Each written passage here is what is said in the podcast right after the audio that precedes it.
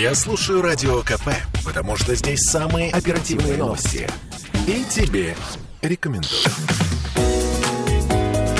Здоровый разговор. Наша тема сегодня лазерная коррекция. И в студии радио «Комсомольская правда» наш эксперт Сергей Чуб, врач-офтальмолог, рефракционный хирург э, Центра зрения. Здравствуйте, Сергей. Добрый день.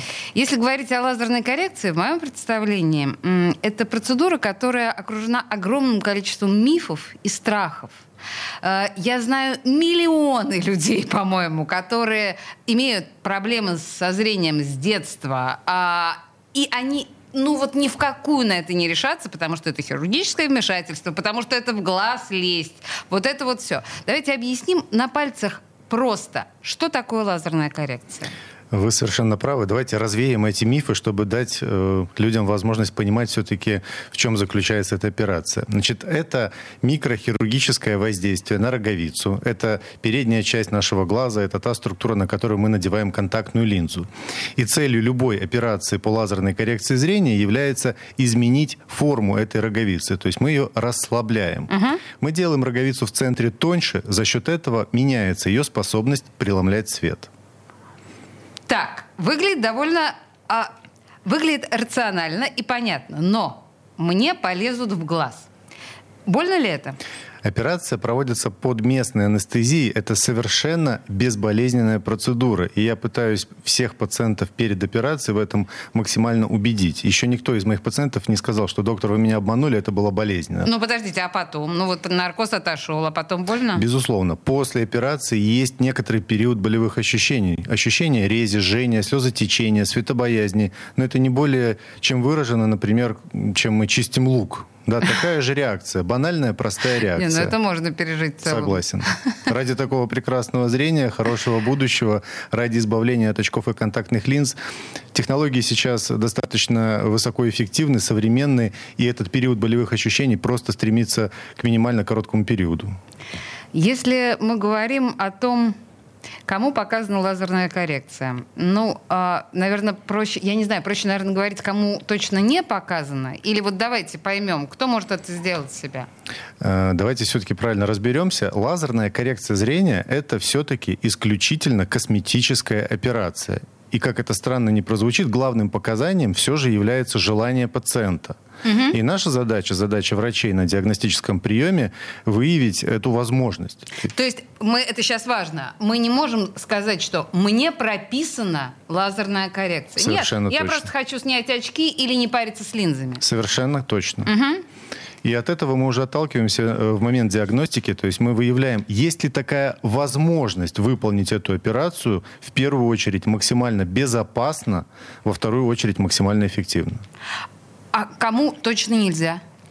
Э, есть ряд э, сопутствующих общих каких-то заболеваний, э, некомпенсированных. Чаще всего это какие-то аутоиммунные заболевания. Вот таким пациентам не рекомендуется проводить операции по лазерной коррекции зрения. А пожилой человек сильно? Это совсем другая история. Чаще всего в этом возрасте есть ряд или комплекс каких-то глазных заболеваний, и лазерная коррекция зрения здесь нам не помощник. Да? То есть, как мы уже поговорили, мы меняем форму роговицы. Роговица, ага. Но если у пациента есть глаукома, катаракта, то есть это такие заболевания, которые э, ухудшают качество зрения, лазерная коррекция зрения здесь не показана.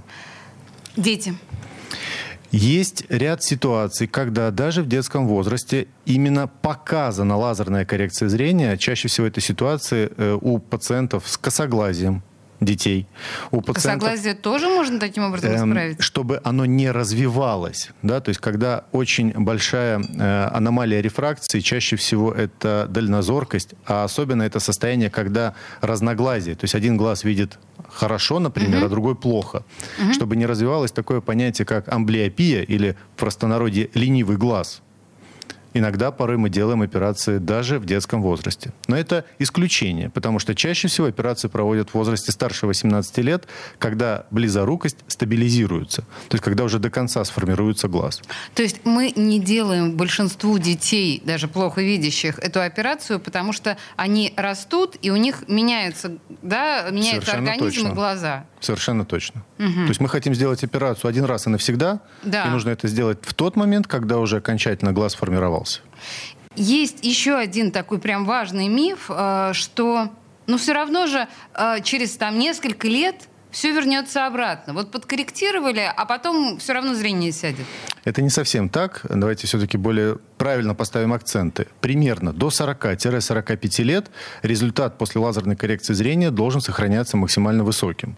И после 40-45 лет у всех нас начинает развиваться процесс возрастной дальнозоркости. Состояние это физиологичное происходит у всех людей, связано с изменением формы и плотности хрусталика. То есть, как и в детстве, зрение меняется автоматически, вне зависимости от того, что мы с ним делали. Совершенно точно. Но оно ухудшается только на близь, то есть на э, зрение вблизи. Угу. При этом острота зрения или результат операции вдаль сохраняется примерно на том же уровне. А лазерной коррекции вот дальнозоркость тоже можно скорректировать? Дальнозоркость можно, но не возрастную дальнозоркость. Не возрастную. Не возрастную Возрастной не поможете? Не поможет. Угу. Поняла. А, тогда... Да, еще один важный вопрос. А, многие говорят, что некоторые офтальмологи ходят в очках. И ваша вот эта коррекция, почему-то они вот ее не делают. Действительно, это так. Ну, Ведь так офтальмологи такие почему? же люди. И что? Но в первую очередь мы, в принципе, прошли с вами по главным критериям. В первую очередь ряд пациентов, ряд пациентов-офтальмологов говорят о том, что для них очки или контактные линзы не являются проблемой. Они их используют в том числе даже для стиля. Угу. Да? Первое. Как я. Совершенно верно. Второе. Э, офтальмологи такие же люди. И вы не поверите, у нас в клинике даже есть ряд коллег моих, которые хотели бы, чтобы я выполнил им операцию, но у них есть противопоказания. А часть офтальмологов э, уже сделали операцию, вы просто об этом не знаете. Хорошо, поняла. Слушайте, а Давайте технически объясним. Вы, в принципе, понятно достаточно объяснили про роговицу, но какие методы, какое оборудование и вот, ну да, какие технические моменты? Э, на сегодняшний день мы выделяем несколько поколений лазерной коррекции зрения. Каждое новое поколение совершенствуется. Э, мы пытаемся меньшим образом воздействовать на роговицу, при этом придать ей ту форму, которую мы хотим. Самым ранним методом коррекции зрения э, сюда относится операция по технологии ФРК. И сегодня этот метод тоже используется, ФРК? но достаточно редко. Да. ФРК? Фоторефрактивная кератоэктомия. Так вот это звучит в полном объеме. Э, почему сегодня мы используем редко? Потому что после такой операции будет длительный период реабилитации и продолжительный болевой синдром. То есть глазки будут беспокоить ну, примерно около пяти дней. Ага. А самые современные технологии несколько часов. Второе поколение операции – это так называемые лоскутные технологии. Сюда относится операция LASIK или фемтолейсик. Достаточно популярная и распространенная во всем мире операция. Она дает достаточно быстрый результат по зрению, то есть буквально на следующий день мы уже имеем 90-100%. И болевой синдром э, значительно уменьшен, где-то примерно около 6-8 часов. Но после этой операции есть ряд э, некоторых ограничений. Нельзя глаза интенсивно чесать, тереть, сильно жмуриться. Нужно исключить какие-то травмоопасные контактные виды спорта. На время, примерно на месяц. Вот вы сейчас мне говорите про эту операцию, а вообще-то у очень многих есть ощущение, что вообще после этой операции нагрузки должны быть снижены и вообще мы некоторым образом ограничены. Ну, наверное, стоит оттолкнуться все-таки от образа жизни пациента. Да, вот сегодня, если к нам приходит, например, спортсмен или военнослужащий, или человек, который ведет крайне активный образ жизни, как раз этому пациенту мы будем рекомендовать самый современный вариант хирургии, технологию лентикулярную. У нас в клинике мы используем операцию, которая называется Relax Smile. Это самый такой популярный популярный известный вариант такой хирургии. Почему? Потому что э, вся операция проводится через 2-4 миллиметровый разрез на роговице. То есть практически этого повреждения нет. После операции болевой синдром примерно около 3-4 часов. Уже к вечеру пациенту становится легче и лучше видно, и буквально на следующий день максимально высокий результат получаем. При этом после такой операции нет совершенно никаких ограничений. То есть буквально на следующий день человек может вернуться в свой обычный ритм жизни, вернуться на работу, приступить к своим трудовым обязанностям. А уход за глазами вот сразу после операции, долго ли я должна, э, ну что я не говорю про снятие швов, но вы понимаете, о чем я говорю. Постоперационный период, да? Каким-то образом мы же все-таки должны за собой ухаживать. Э, совершенно верно. Опять же, все зависит от того, какой метод коррекции мы выбираем. Если мы говорим про самые современные технологии, то заключается э, вот этот послеоперационный период в использовании капель. Это антибактериальные а, противовоспалительные угу. препараты в течение недели. Ну, и у нас с вами остается минута. Прекрасно постараемся уложиться. Ва, знаете, я вот не знаю, один из самых важных вопросов. Это же, наверное, чудовищно дорого. Вот просто, да? да. Вопрос в том, что это не чудовищно дорого, и вопрос цены, он, э, для, к сожалению, для всех нас, он индивидуален.